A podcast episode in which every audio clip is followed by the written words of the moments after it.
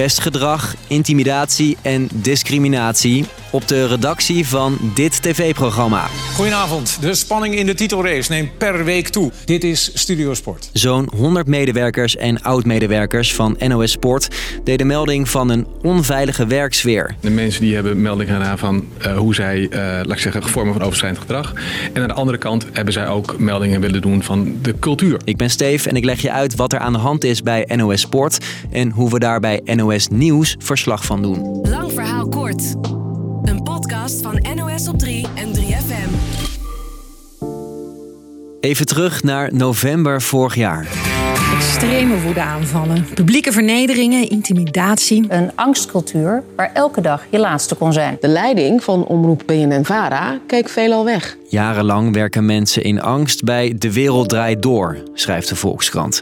Het is groot nieuws en het zet de hoofdredactie van NOS Sport aan het denken. Ze doen een inventarisatie onder medewerkers en oud-medewerkers.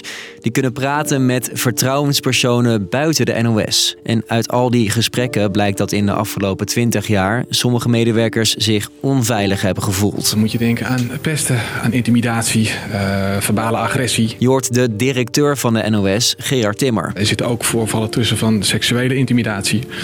Uh, hoe dan ook, allemaal voorvallen waarvan wij willen dat dat niet bij de NOS voorkomt. Voetbalcommentator Jack van Gelder werkte lange tijd bij NOS Sport. Dezelfde avond vertelt hij bij de talkshow half acht over een situatie in 2011. Er is een, uh, een collega-presentatrice geweest die uh, heeft mij gebeld, zegt ze, en dat geloof ik, uh, terwijl ik in bad zat.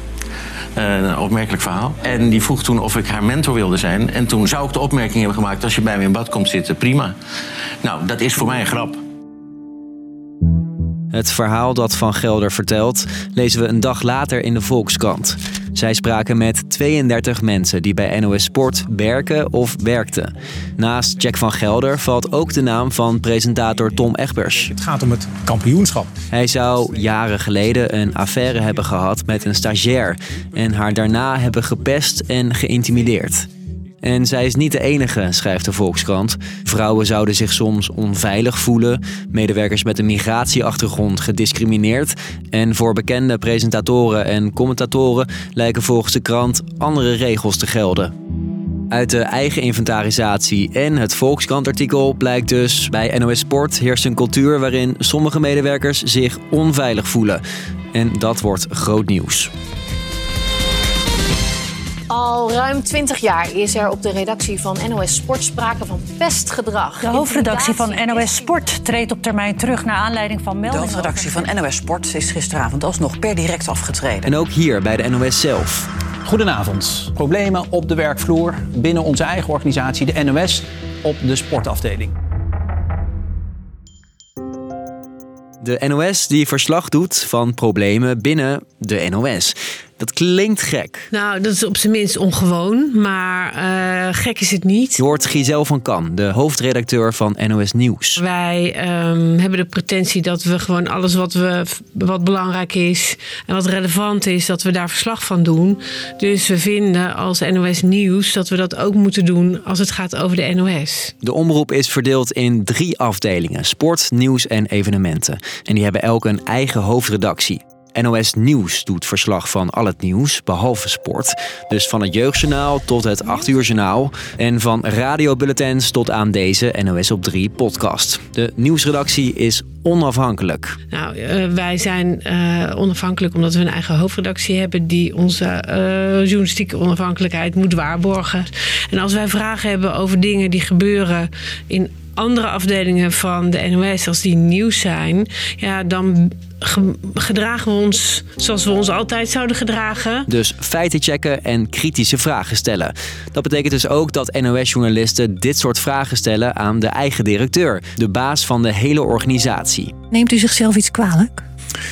Ehm, nou, wij hebben de afgelopen jaren wel gezien dat als het gaat over omgangsvormen, dat we uh, werk te doen hadden. En daar hebben we ook de afgelopen jaren maatregelen voor genomen. Maar neemt u zichzelf iets kwalijk? Nou ja, dat, dat over die maatregelen die we daar. Zulke vragen stellen NOS-journalisten ook aan andere organisaties waar dit voor zou kunnen komen. Maar helemaal hetzelfde is het niet, zegt Van Kan. Wat wel anders is dan nieuws bij andere bedrijven, is dat we minder afstand hebben tot ons onderwerp. En dat is in de journalistiek ook altijd een belangrijke regel. Want we zijn collega's. En dan kan het dus ook voorkomen dat we iemand anders vragen, een andere collega die misschien iets meer afstand heeft tot, uh, tot, uh, tot dit onderwerp, om uh, hiermee aan de gang te gaan. Dus, lang verhaal kort. Bij NOS Sport heerst een cultuur waar niet alle medewerkers zich veilig voelen, blijkt uit meldingen die zijn binnengekomen.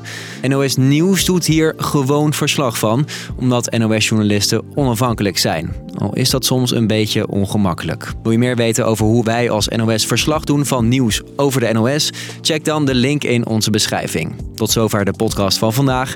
Morgen een nieuwe. Doei!